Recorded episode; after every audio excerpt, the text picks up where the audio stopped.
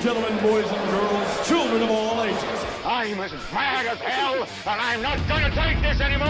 I'm gonna show the whole world why I was the unscripted, uncensored, loose cannon of commentary. I'm back, baby. Broadcasting from Manchester in the United Kingdom, this is the Arun Meta Show.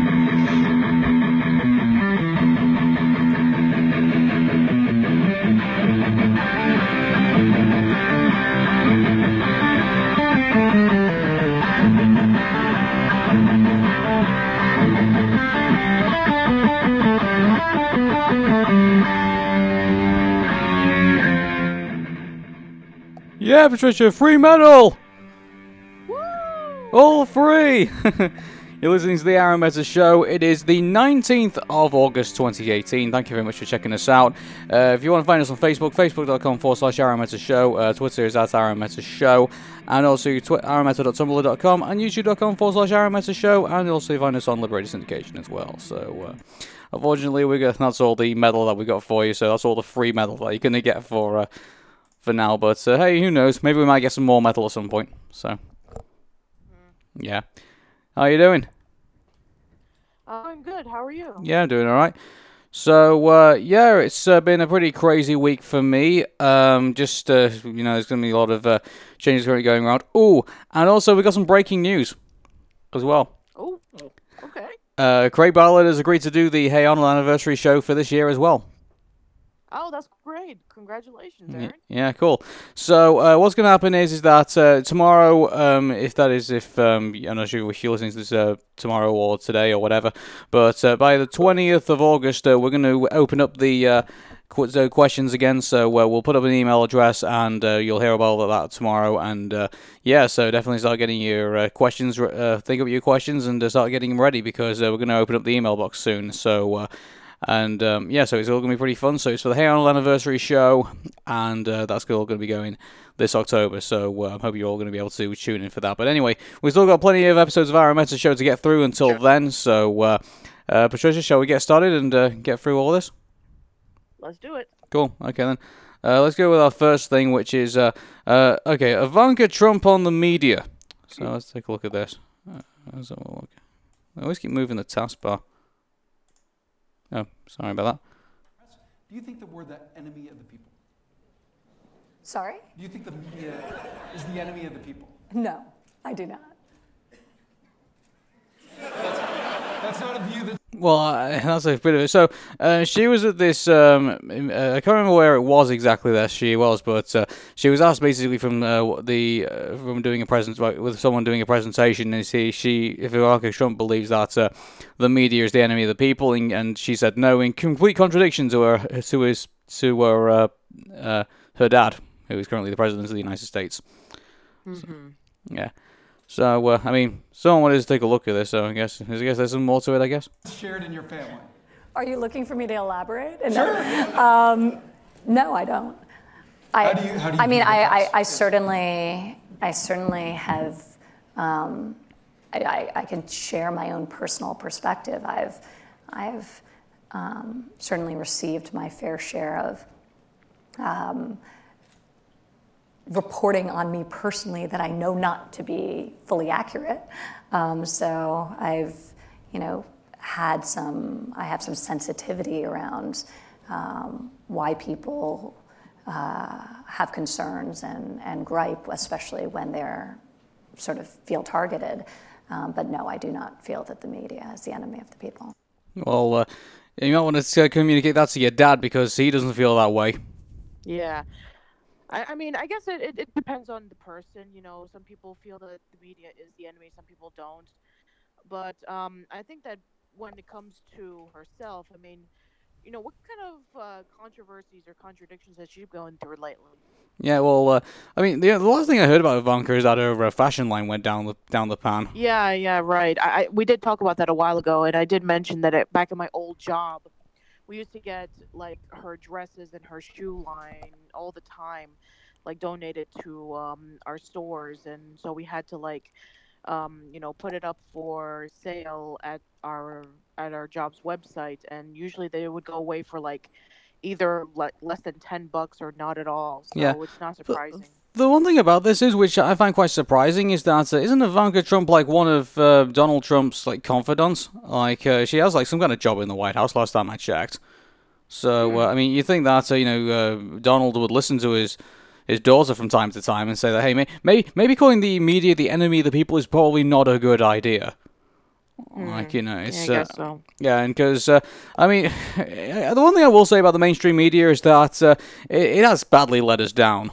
I mean, to, to to say the least. I mean, you know, not in regards to how it reports things and uh, and and that, but uh, now that it's actually saying you know legitimate you know complaints about Donald Trump, it's like you know it's it's too late. Like you know, uh, there's a lot of people here have a lot of uh, here in the, here in Britain, here in America, have massive distrust distrust of the uh, of the mainstream media now and uh, it's uh, it's and it's uh, also in in um, in in in turn of uh, you know people starting to kind of like move off to like uh, you know off to the left and off to the right and away from the center. So Yeah. it's uh, yeah, it's it's that kind of worrying uh, trend that seems to be uh, coming along, and uh, it, it just it's uh, it's on top of that as well, like. Um, um, so uh, you know the media also kind of built Donald Trump in a way. Like you know there was like there was wall to wall coverage of him during the election campaign. Like you know it's like so you know you can't say that they weren't somewhat responsible for the uh, situation that we're in now. Yeah, very fair. Yeah. So uh, okay. So th- there was a there's um we don't normally like do tag on videos normally, but uh, this one was tagged onto this one, so we'll take a look at this one as well. Jim? I just wanted to follow up on, uh, on Sarah's question from NPR. She asked you about Ivanka Trump's statement that the press is not the enemy of the people. And she asked you whether or not the press is the enemy of the people. You read off a laundry list of your concerns about the press and, and things that you feel like are misreported, but you did not say that the press is not the enemy of the people. So this guy is Jim Acosta, I think. He's from CNN. hmm I believe so. Yeah, I, I've heard of him. Yeah. I, I think it would be a good thing if you were to say right here uh, at this briefing that the press, the people who are gathered in this room right now, uh, doing their jobs every day, asking questions of officials like the ones you brought forward earlier, are not the enemy of the people. I, I, I think we, we deserve that. I think the president has made his position known. I also think it's ironic. You telling I'm, I'm Sarah, trying to you answer know- your question. okay, well, I, I it- politely waited, and I even called on you despite the fact that you interrupted me while calling on your colleague. Well, you I said it's ironic. It's only hate Sarah Sanders as press secretary. She sounds so spiteful. Like you know, it's just like, uh, and, and I get she's uh, you know going going through. Well, man, she, she she somewhat deserves it in a way because you know she's representing this guy who uh, Yeah. you know who, lo- who locks you know immigrant children away in cages and uh, is building a massive wall across Mexico and uh, is basically falling out falling out and uh, with pretty much all his allies and uh, is cozying up with uh, people like Kim Jong Un and uh, you know it's probably soon to be soon later probably the Ayatollah of Iran. Like, you Yeah, know, and and let's not forget about Putin. Oh, and Putin as well, yeah. Like, uh, like the, you know, this woman was- thinks that she deserves some slack, you know, for in in the position that she's in. Nah, sweetheart, you don't.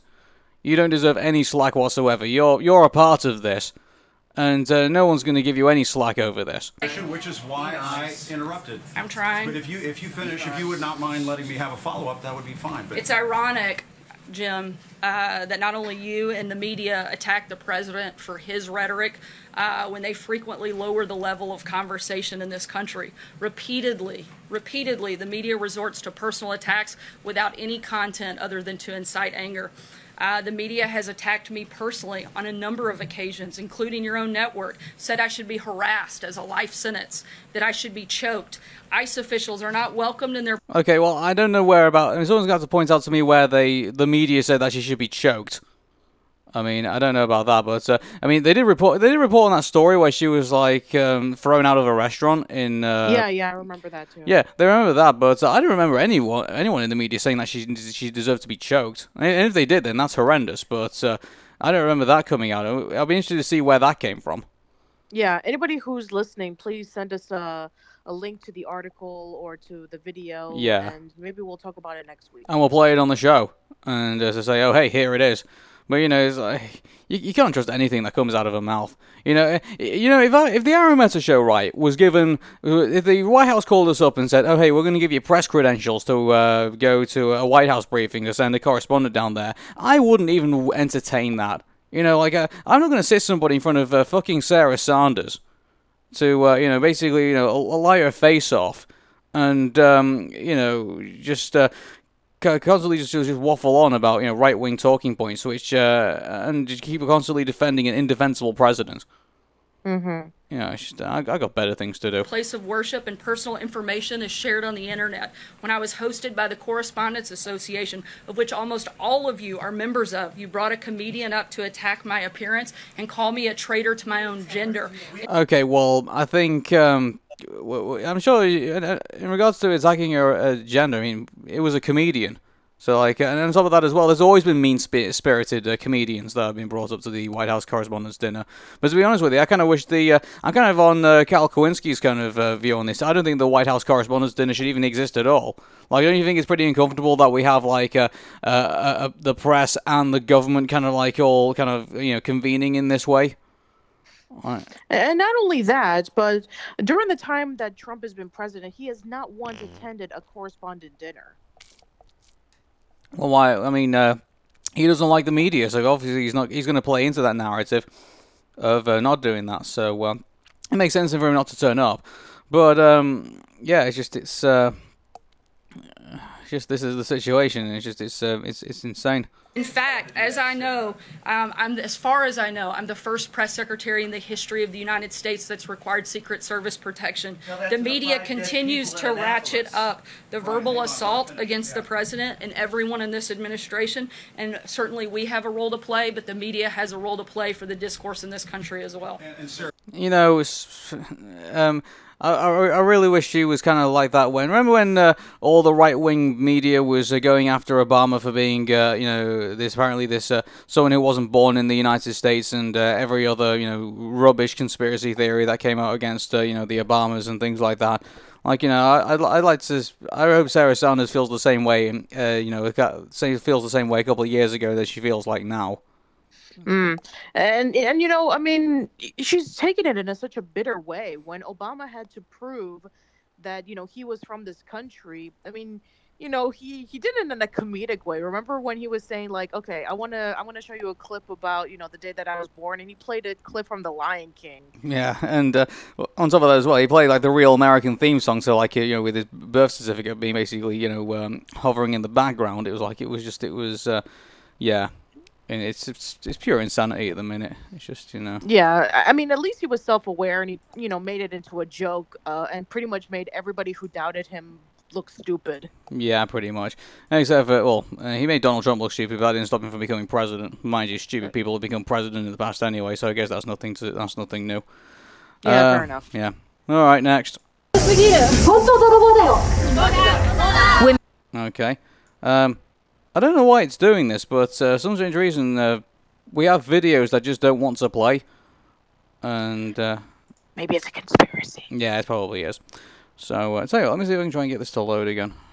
Uh, I think I'll pull this down just for now and see what see what I can do with it. But uh, yeah, it's just it's. Uh, oh, here we go.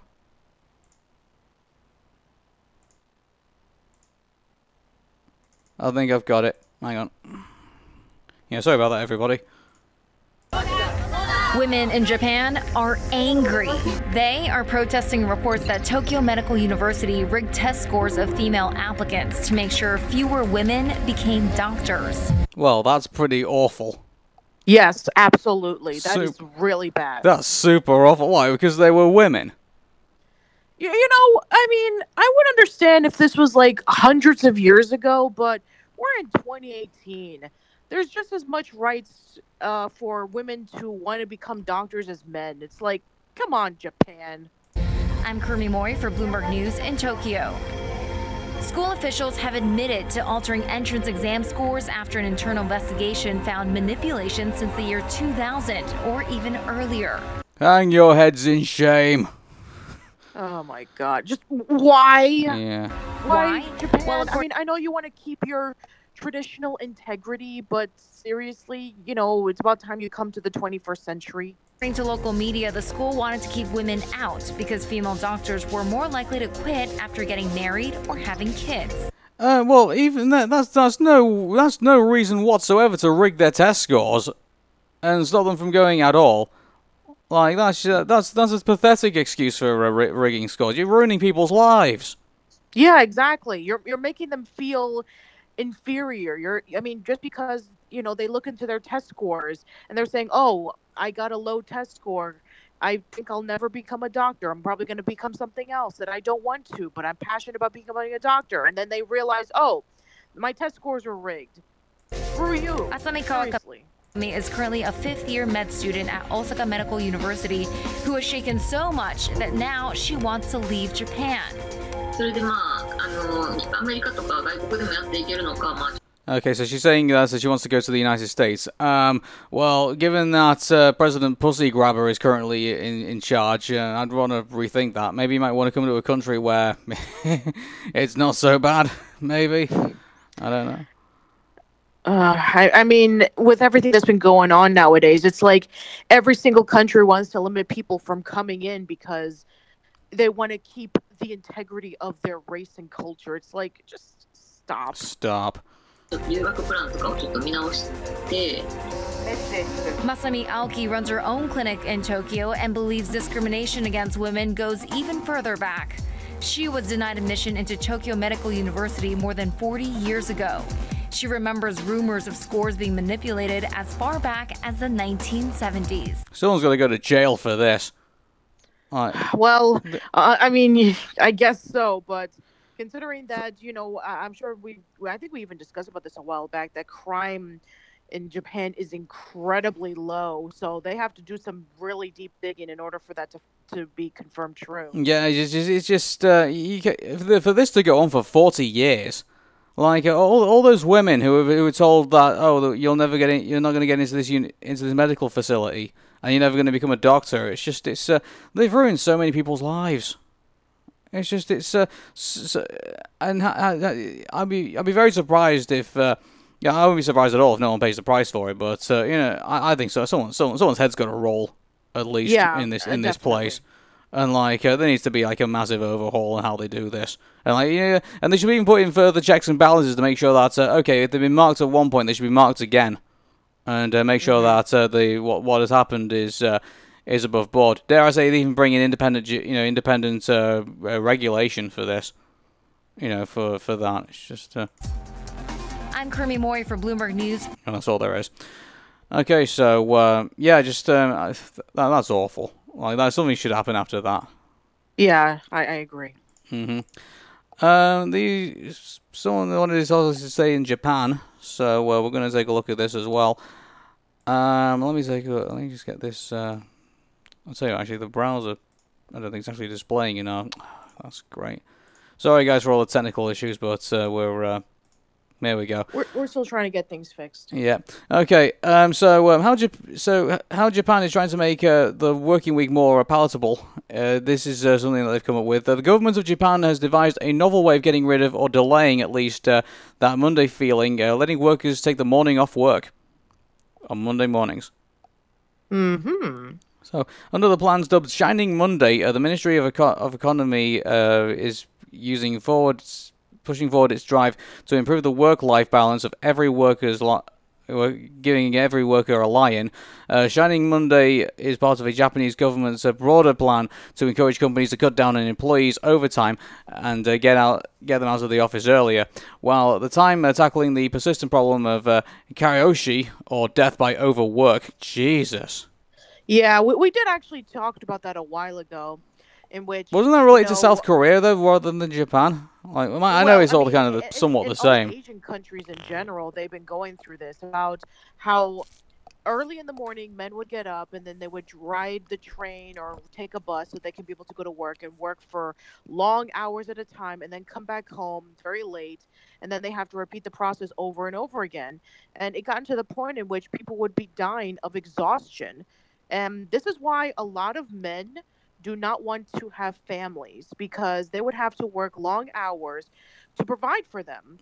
Yeah. and this has become you know apparent over these last few years of men overworking and then they die from it Yeah. Interesting here. Uh, the plan was met with resistance. However, the companies in Japan are often under pressure to, at the end of each month. Uh, a study by this this year by the Ministry of Economy, Trade and Industry showed that while nearly 89% of employees were aware of the scheme, a mere 11.2% had taken advantage of the leave work, taken advantage of it to leave work early. So even though they've got this policy now, not many people are taking advantage of it.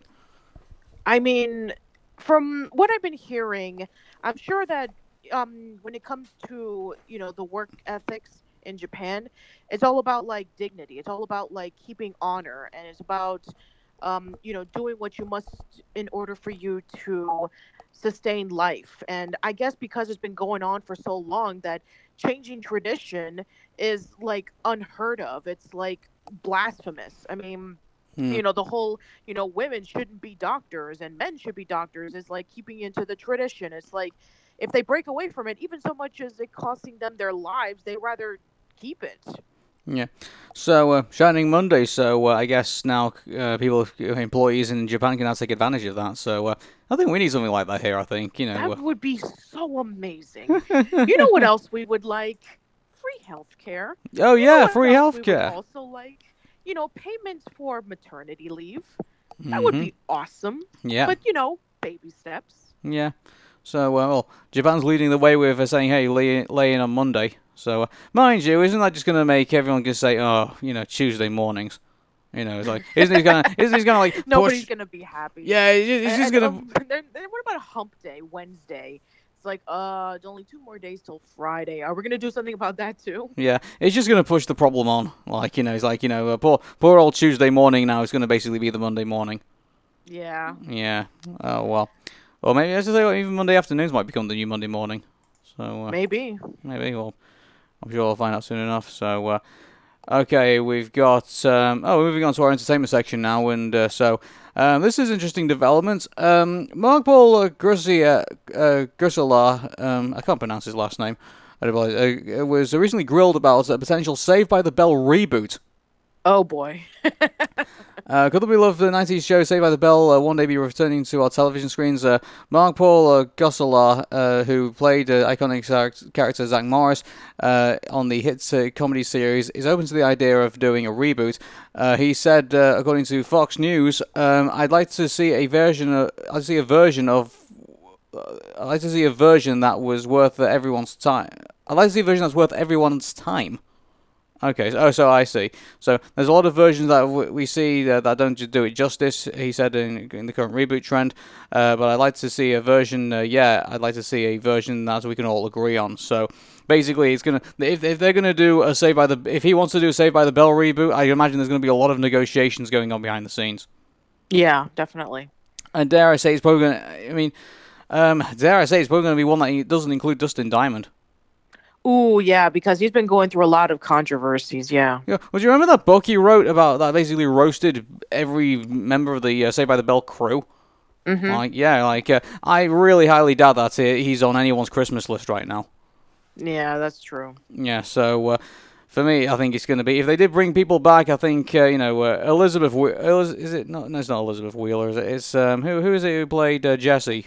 And uh, we know. Um, I'm, I'm, pre- I'm pretty sure that uh, uh, Mario Lopez might be might be open to probably a return. Yeah, maybe Mario Lopez. I mean, Yeah. although you know he's much more of a bigger celebrity now. Yeah, well, he's he's got his own syndicated show now, so uh, he's uh, he's he's kind of in that in that thing now. Whether he's going to actually want to come back and do uh, you know a full time TV schedule, I'm not entirely sure. But uh, I mean, uh, who knows? He's uh, could uh, mind you. Uh, uh, Mark isn't looking too good. For, I mean, he's looking pretty good for uh, you know 2018. So uh, Sure. yeah, I mean, I, how would you see a Saved by the Bell reboot? Because Saved by the Bell, it was a show that was definitely in its time period. It's definitely late 80s, early 90s. Uh, you have Zach Morris, who kind of like breaks the fourth wall and talks about everything that's going on. And Mm, yeah, and you know, you have like all the kids who are kind of like archetypes of typical teenagers. And uh, how would how would one do a reboot of that? Well, I mean, it's going to be for a pretty niche audience. You probably imagine it's going to be 80s and 90s kids, isn't it? Yeah, I guess very similar to like Fuller House and Mm. Girl Meets World. I guess yeah, it would definitely be for like a more niche audience. Yeah, I don't think it's going to be. Um, I, I don't think many other gen- generations of people are going to. Dare I say, even probably people like born in like 2000s are probably not going to want to pay attention to this. I don't think.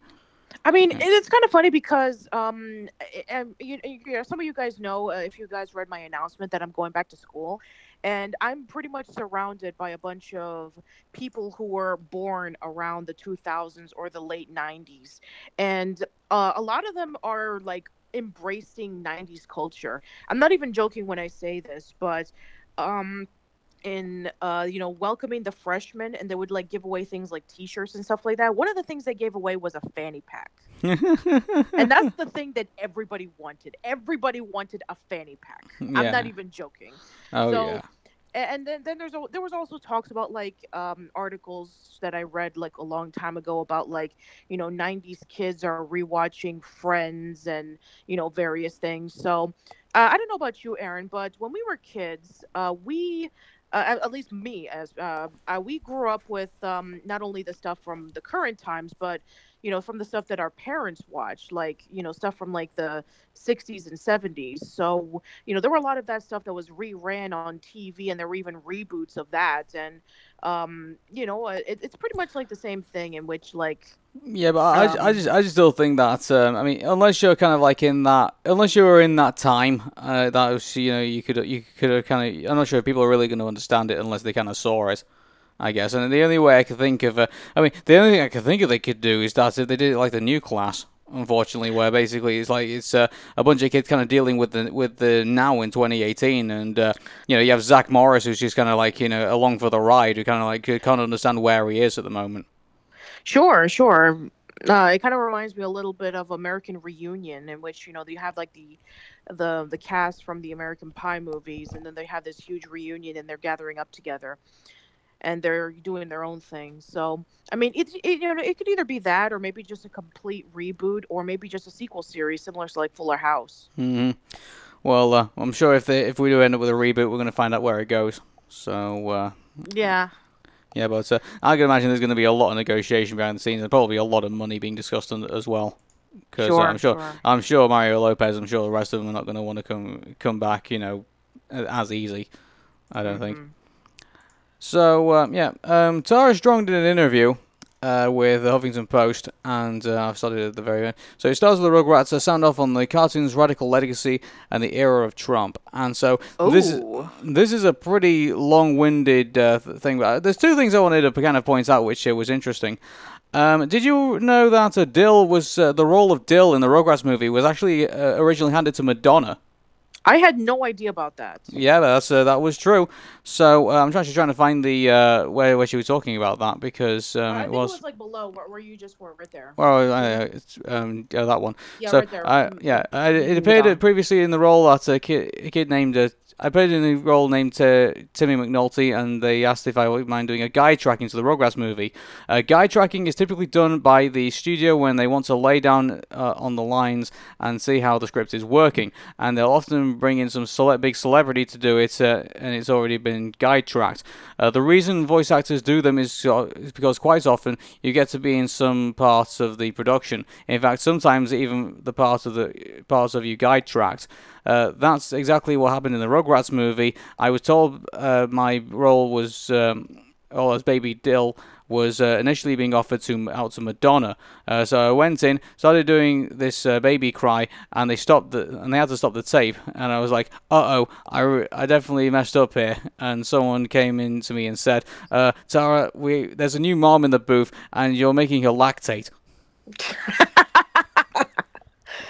Uh, okay. Needless to say, uh, I I got to keep the role of Baby Dill, which was so exciting. So uh, That would be crazy. I mean, what would have happened in an alternative universe if Madonna would have voiced Baby Dill? yeah, well, it's kind of like up there with like you know what happened if uh, do you remember? Uh, um, it was um, uh, Brad Bird who, vo- who voiced uh, Edna Mode in. Uh, yeah, yeah, yeah. But but yeah, but but at least she had talking lines and she was like a side character. But Baby Dill was like a major character in the movie, and all Baby Dill did was like cry and said that he needed to poop and stuff like that. So Uh, he, he spoke broken English, basically. yeah, basically like broken English because he was a, a newborn baby. So yeah, just imagining Madonna doing that. You know, going from you know a league of her own and you know her singing career to vo- voicing a baby in a Nickelodeon show. Yeah, you know, even if she did do it, I, I think Tara Strong would have got the part, got the part anyway, because yeah, uh, yeah, yeah, exactly. Because usually, for the most part, they don't get celebrities to uh, come for the TV series. Hmm So, uh, because um, for me, I mean, even Madonna did like the did the voice of it. Like, uh, remember when Robin Rob, Robin Williams did uh, the genie in Aladdin, and Yeah. then uh, for the TV series they brought in Jim Cummings. Oh, uh, okay. Dan Castellaneta. Dan Castellaneta, sorry. And Um, uh, but I I mean, uh, you know, if it wasn't for the whole, you know, Jeffrey Katzenberg doing the whole money negotiations and pretty much lying in his teeth about, oh, you know, you're going to be paid, um, you know, SAG, and you're going to, and we're, you know, we're not going to use you that much in the promotions, and then he just pretty much just lied, and that was like one of the biggest promotional things for Aladdin, and Robin Williams was pissed. Mhm. So if Jeffrey Katzenberg would have kept to his word, he could have, you know, voiced him in the TV series. Yeah, who knows? Um, so um, there was some other actually. Uh, the, uh, this was the one that I actually wanted to pick out as well because there's a lot to go through, and uh, actually I only, I only wanted to kind of pick out two things. And so uh, this was uh, Tara Strong on uh, the strong role of cartoons in the Trump era. So I'll read out what she says. Um, I was never politic- political until politics en- enraged me. Uh, the truth is, I don't hate a group. I really hate Trump and everything that he stands for. It's like every single day he dismantles something we take for granted in America, and it's terrifying how it's ignited the racists in this country. Uh, even gi- he's given them a voice, and it's unforgivable. When I talk to people in my real life, uh, people who I thought uh, were somewhat progressive, and they say things like family separations at the border are successful because it's a deterrent, I'm like, what? What? These people, uh, the, uh, these are people with children. Uh, Trump rhetor- Trump's rhetoric invites this behavior, but I think uh, animation in general can bring people together. It's a source of escape, but also uh, reinforces some common sense stuff. If you're allowing your child to watch cartoons, I can't, can guarantee you they're going to witness empathy. Uh, it's uh, sorely lacking right now. I mean, it's astounding to see the lack of empathy right empathy on the right. Uh, so if the kids are getting uh, it through animation, even a little bit, that's a win for me. So. Uh, I- I, mean, it, it's been the case since forever. I mean, even during the Depression era in the 1930s, people went to watch movies for an escape because pretty much everybody was broke. Yeah, but when when do you stop escaping, and when you start when do you start trying, getting involved and starting to do something about this? Right. You know, it's like yeah, this is the thing, and uh, you know, here's the thing about yeah, empathy shouldn't be a left or right thing. It should be yeah, everyone should feel empathy for uh, when, when you see someone when you when you see a homeless person on the street, like how can you not feel sorry for him?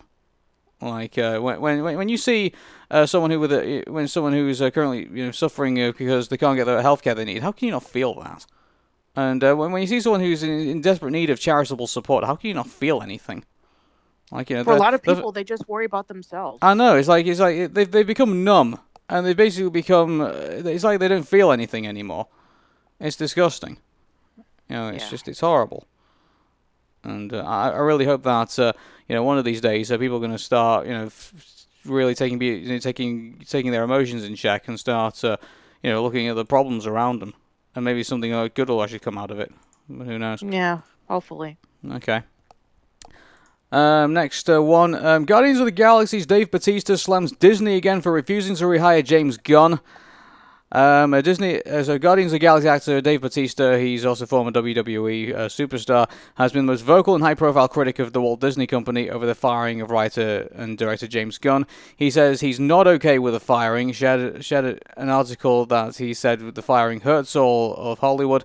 Uh, called continuing to work uh, for the House of Mouse pretty nauseating and threatened to quit the film if Gunn's script wasn't used at the very least. Yeah, we, didn't talk about this last week, but um, for those who don't know, James Gunn, who directed both of the Guardians of the Galaxy movies, he was fired when some stuff was brought up um, by somebody uh, regarding about um, you know sexist allegations or something like that. Mm, Do you do you have a feeling that Disney couldn't uh, couldn't have not known about them though? Yeah, I'm exactly. I, I think that they should have. I mean, if they were thinking about hiring James Gunn for something, and you know, if they knew about this, then that's kind of like their own fault. I know. It's just. Uh, Here's the thing about Batista, like, uh, it'd be interesting to see what, what, what happens. If, if he falls out of Guardians of the Galaxy, I mean, is, is that the end of Guardians of the Galaxy then? Like, uh, I mean, I, I I wouldn't be surprised if they get somebody else. well, uh, I mean, yeah, but everyone will know it's not, it's not, it's not Batista. That's, true. I mean, remember that um, they brought somebody else. Uh, you know how in Iron Man, that somebody else played um, a particular role, and then in the second and the third one, they brought somebody else.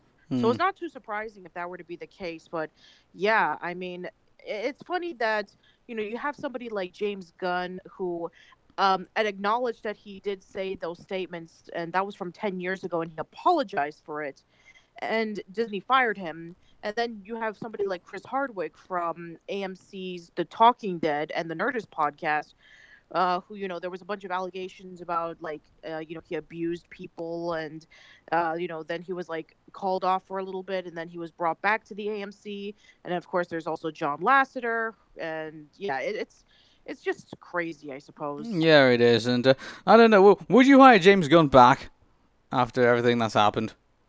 Like, uh, I don't know enough for me to state that. I know a lot of people want to see James Gunn back, but I'll need to do more research in order for me to make my full statement. well, it's just it's look if it's stuff that he said in the past and he's apologized for it and he says that he'll never say them again. Like, uh, I don't know. I that mean, that would yeah, be that would be enough to like say, okay, it, you know, great. that, that'd be enough to say, okay, strike one. Like, you know, uh, you said some stupid shit and you said you've apologized for it. You haven't done. If you double down on it, I'd fire his ass in in in, in, a, in, a, in, a, in a second.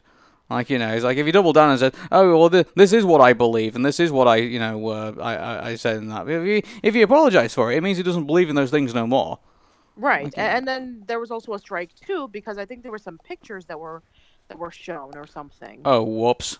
Uh, what is he? What he's on? He's there's pictures of him being right, sexist or racist or I don't whatever. know. I I I just know that there were some pictures that were brought up, and uh, I know that a lot of people were not happy about it. So Yeah. I guess for some people that's a strike too. I guess as a wrestling fan, I'd be kind of, I'd be kind of glad if Batista decided to leave Guardians of the Galaxy in a way because, uh, I mean, uh, there's one uh, match I think that uh, WWE would be pretty interested in booking. I think uh, in, in the in the currently in the hole that they're in at the minute, and that is, uh, you know, uh, in next year's WrestleMania, I think they should do The Rock versus Batista.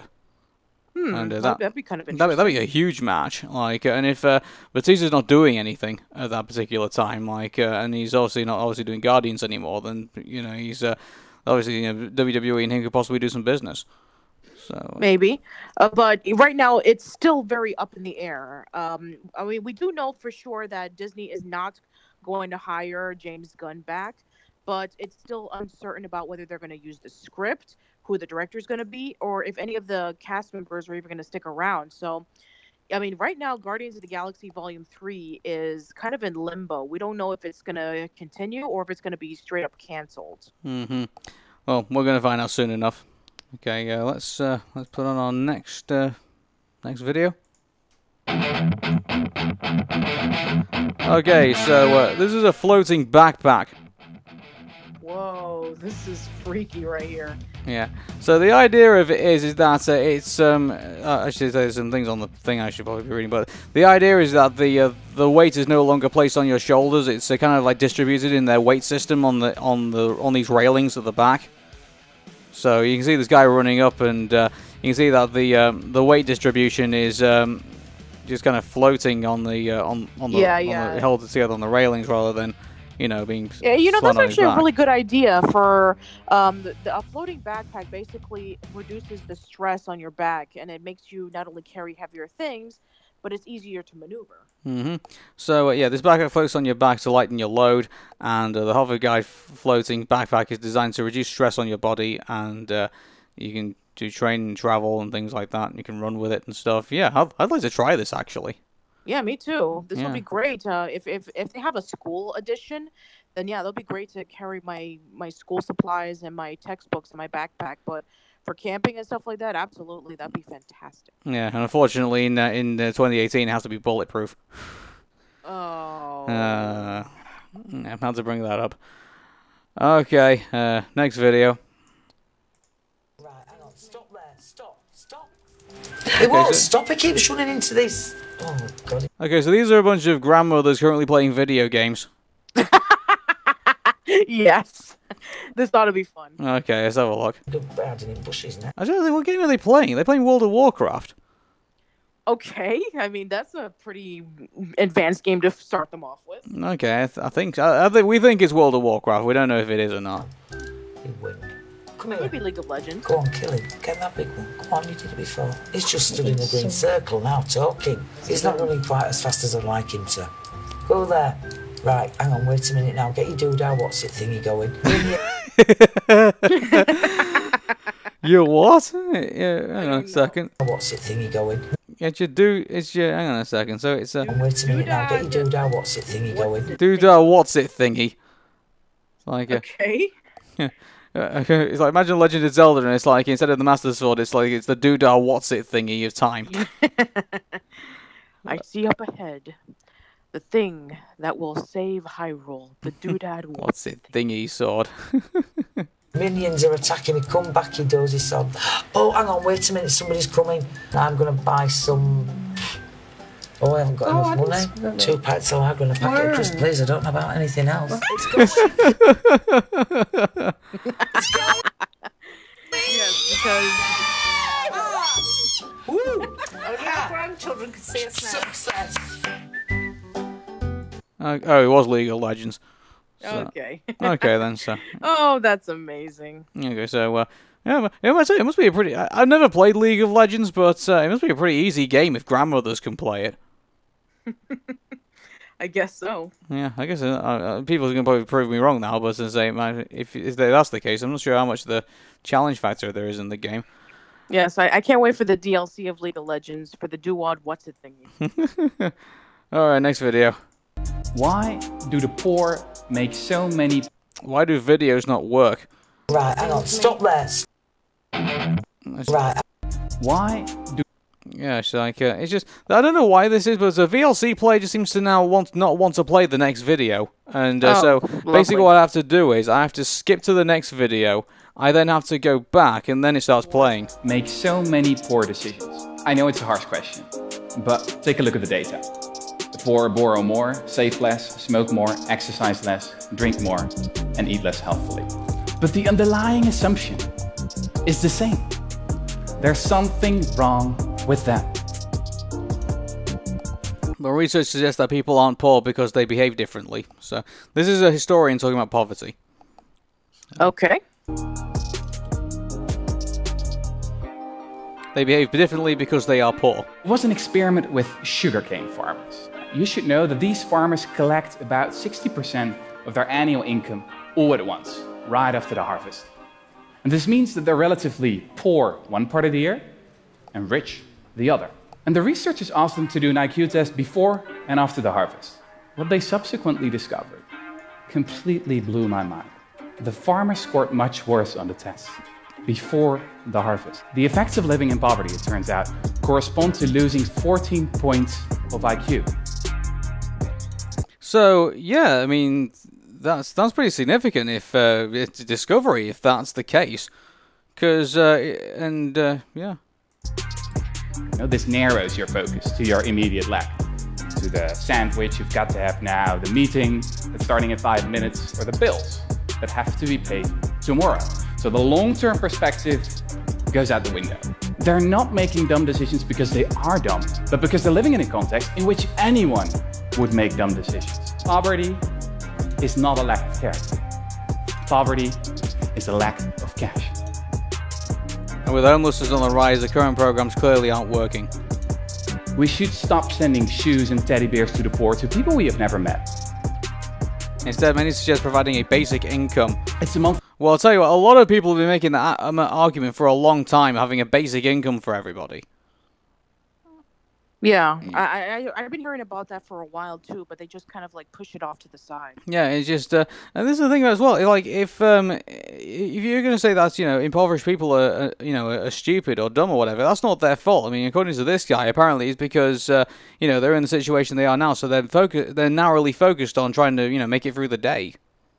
Yeah, exactly. It's not like um, you know, they have to um, you know, worry about like, oh, I need to pass this test. It's like, no, I need to worry about when, you know, what, you know, if I'm gonna eat or something. Yeah, I mean, like uh, we've all, I've been in that situation where you know I don't have much money in my pocket, and uh, I, I'm, I'm, I, I'll be honest. At that time, I, I, I didn't feel all that smart when I was uh, in that situation because it was like uh, I was trying to basically work on what I was to do now and uh, what I was to do, and not think about. I couldn't even think about the long term future because I, I, I was too busy thinking about It's what was going on to right now. About your career and you know where you know where you're gonna be living and what's gonna be the price of your new car payments when you're worried about oh man I gotta keep um, paying the bills so I can have the lights continue to go on or else I'm gonna be in complete darkness. Yeah, it's like people like say like, "Oh, why are you worried about this person and their long-term future?" Because they they're not worrying about it themselves because they can't, they don't have the capacity to do it.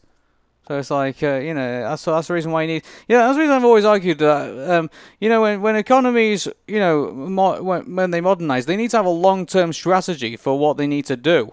And so, um, you know, before a couple of you know a couple of decades ago, it was uh, you know people working in factories, people working in mines, things like that, and uh, they had no idea of what was uh, potentially going to happen to, to to those jobs. You know, eventually the mines closed down, the factories closed down because of uh, you know the the factories all moved to, uh, overseas and things like that. But uh, then uh, they they had no idea what they were going to do with them after that, and uh, that's what's caused this kind of like you know social you know these social problems that we have today. Like the fact that there was just a complete lack of long-term planning, you know, by this uh, by by our government and by uh, you know by other companies as well. So Yeah, and not only that, but I think I even read an article once about like, you know, most people our generation are barely saving anything for their 401k because they have to pay for, you know, school debt bills and they have to worry about other things. I mean, they can't even afford an apartment. So what's going to make them worry about like uh, you know, what's going to be my retirement goal? No, they need to worry about paying their school debt. They need to worry about paying bills so that they can be able to live. Mm-hmm. Enough to pay for your basic needs food, shelter, education. It's completely unconditional. Basic income is not a favor, but a right. The great thing about money is that people can use it to buy things they need instead of things that self appointed experts think they need. And it seems to work. In Dauphin, Canada. In 1974, everybody in this small town was guaranteed a basic income. The experiment had been a resounding success. The people in Dauphin had not only become richer, but also smarter and healthier. The school performance of kids improved substantially. The hospitalization rate decreased by as much as 8.5%. Domestic violence incidents were down, as were mental health complaints. And people didn't quit their jobs. Similar results have since been found in countless other experiments around the globe, from the US to India. Stockton, California will begin testing a universal income program starting this fall, and Chicago is exploring a similar program. And it doesn't cost that much. Spending 1% of GDP, you could lift all impoverished Americans above the poverty line. 43 million Americans currently live in poverty, and it's cost, costing the Just rest look at of the us. cost of child poverty in the US, for example. It's estimated at $500 billion each year. In terms of higher healthcare spending, higher dropout rates, and more crime, you could actually eradicate poverty. Now, that should be our goal. But it won't be because, you know, them liberals and their socialism and uh, all that crap, and, uh, you know, uh, oh, we don't do that, they should pay for themselves and uh, make America great again. You know, it's like, uh, that's your obstacle to all this, unfortunately, everybody. So, Yeah, that's true. All the right wing garbage. Oh, well. Maybe one day we'll probably have make make sensible decisions with our countries. Um, let's have a look. So, we've got another video coming up, so let's have a look at this one. Lady. Oh my god. This is rock paper scissors t- uh, a rock paper scissors tournament in Japan. Yes, or as Japan calls it, Jankenpo. Okay then. That's, uh, so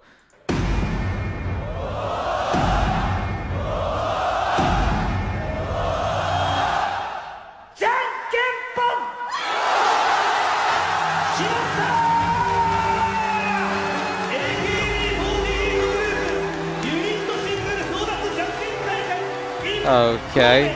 I'm Patricia. I'm guessing this is how you feel when I celebrate football. yes, exactly. If you see that your team scored, I'm sure that you would probably just kneel down and cry and be all excited. Oh my god.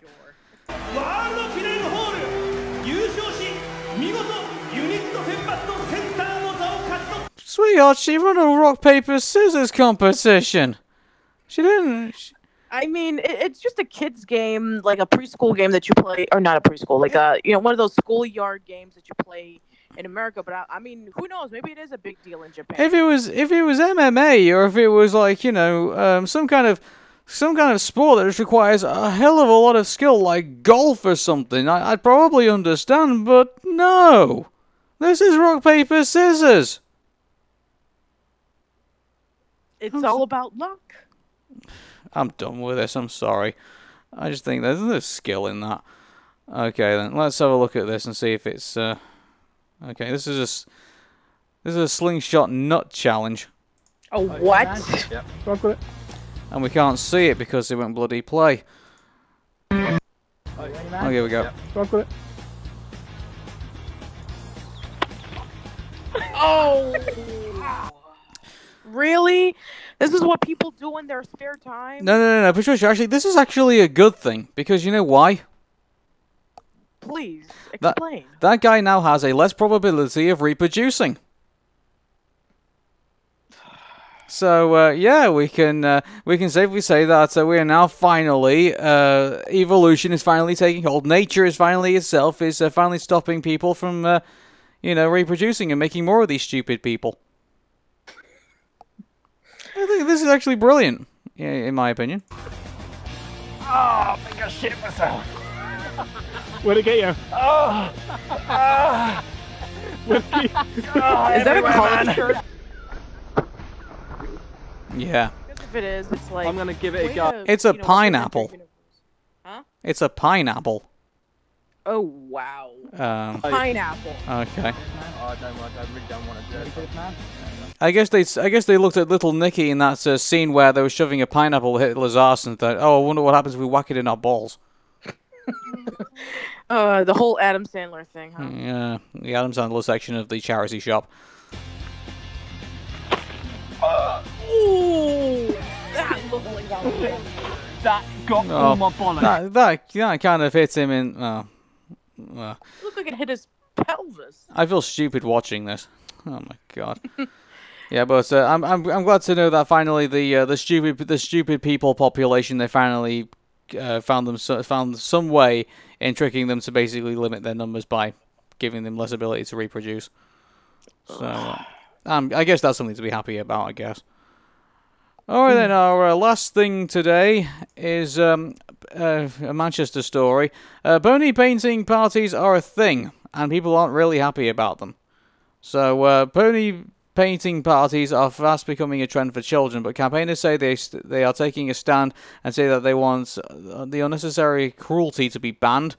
Uh, the parties happening across the country involve youngsters painting uh, designs onto ponies with special chalk-based paint. And Oh, uh, if it's chalk, then it shouldn't be a big deal. You could just wash it away. Now, if it was something like a permanent paint, then absolutely you should take a stand on it. But if it's chalk, then you could just wash it, right? Yeah, I was gonna say this isn't like uh, remember that episode of The Simpsons when they uh, found Duncan the horse and uh, they he was like they was like being thrown into like a uh, like a, a swimming pool or something like that and saying like he was like Yeah, yeah, yeah, diving horse. remember. Yeah, it's like this isn't the equivalent of that. Like uh, you know, as long as they like wash it off later on, I guess um, I guess you shouldn't be too bad. But uh, Yeah, and, and also, um, I mean, I I would like yeah I wouldn't like. horse- Sorry, go on. No, no. As long as it doesn't, I mean, it, it doesn't. Is it affecting the horse? Is it like allergic to the paint, or does it not like it when you know the children are like, you know, painting around its leg that makes Yeah, like run away? I just think that's uh, well. I wouldn't. Uh, if it's, if we were deciding for our children, like uh, what we were gonna do for a party event, I don't think we would be doing this. No, no. No, this is. I think this is like one step too far. Like maybe a pony ride. Like you know, Sure, that's, a, pony that- rides that's, are that's- that's a good point. Wouldn't you be more entertained riding the horse than actually painting it? Oh, um, but maybe the they are the parents are concerned that the children would fall off the horse and get hurt. Oh fuck's sake! You know, kids, kids need danger. For God's sakes. Like, uh, you know, like I really hope this isn't a response to like, oh well, we used to have kids riding the horse, but now health and safety, so now we just get them to paint them. Mm. Well, I wouldn't be surprised. I really hope that isn't the thing, but uh, anyway, this is behind a paywall, so we can't uh, we can't see any more of it. But uh, yeah, that's uh, that was that, and uh, we got through that show pretty quickly, actually, thinking about it. So uh, Yeah, I, guess it was a nice balance between articles and videos. So yeah, it was pretty good. Cool. Uh, so, um, just to let you guys know, uh, we're going to be having a Hey Arnold anniversary show this year. Uh, Craig Bartlett's agreed to it, so uh, that's going to be coming up soon. Uh, so uh, that's going to be on the October the seventh. We normally do it, or at least the week of October the seventh. But uh, we're going to be releasing the um, uh, getting the questions in uh, starting tomorrow. So if you want to get them in, uh, we'll give you all the instructions tomorrow. But uh, for me, this time it's the, this has been the Arameta Show. Uh, Facebook.com forward slash Arameta Show, uh, as Arameta Show, uh, arameta.tumblr.com, and YouTube.com forward slash Arameta Show. But really, um, guys, we really want to get you on uh, the podcast feed, so please listen on iTunes and Player FM and Stitcher, and uh, now uh, uh, Castbox we're also on as well. So we, we're expanding into all the realms and everything. You know, iHeartRadio, uh, all those great places. So uh, listen to us on the podcast feed because uh, we we're more appreciated there than we are on YouTube at the minute because. Uh, you know, we just uh, I literally look now at the uh, at what YouTube is doing, and uh, we get no recommendations on, on videos or anything like that now. Like uh, we're that's very sad. I know, and like on top of that as well, on YouTube, our subscriber base has not grown. You know, it's like it's always kind of hovered between uh, 358 to 362 subscribers. Like, Yeah, uh, but please, if you can, spread the uh, the Aaron Meta Show YouTube channel. yeah, well, well, if you can, well, then great. But to be honest with you, like, uh, I'm only on YouTube because you people want me to be on YouTube. The minute you want me to say, "Oh yeah, get rid of YouTube," I'll happily do it. You know, so uh, I'm more happy being on the podcast feed than I am anything else. So Mhm. uh, yeah, so let me leave, please. Let me leave. I don't want to be here anymore. Uh, all right then. So uh, for me, Arun, And Patricia, take care and bye bye for now. see you later.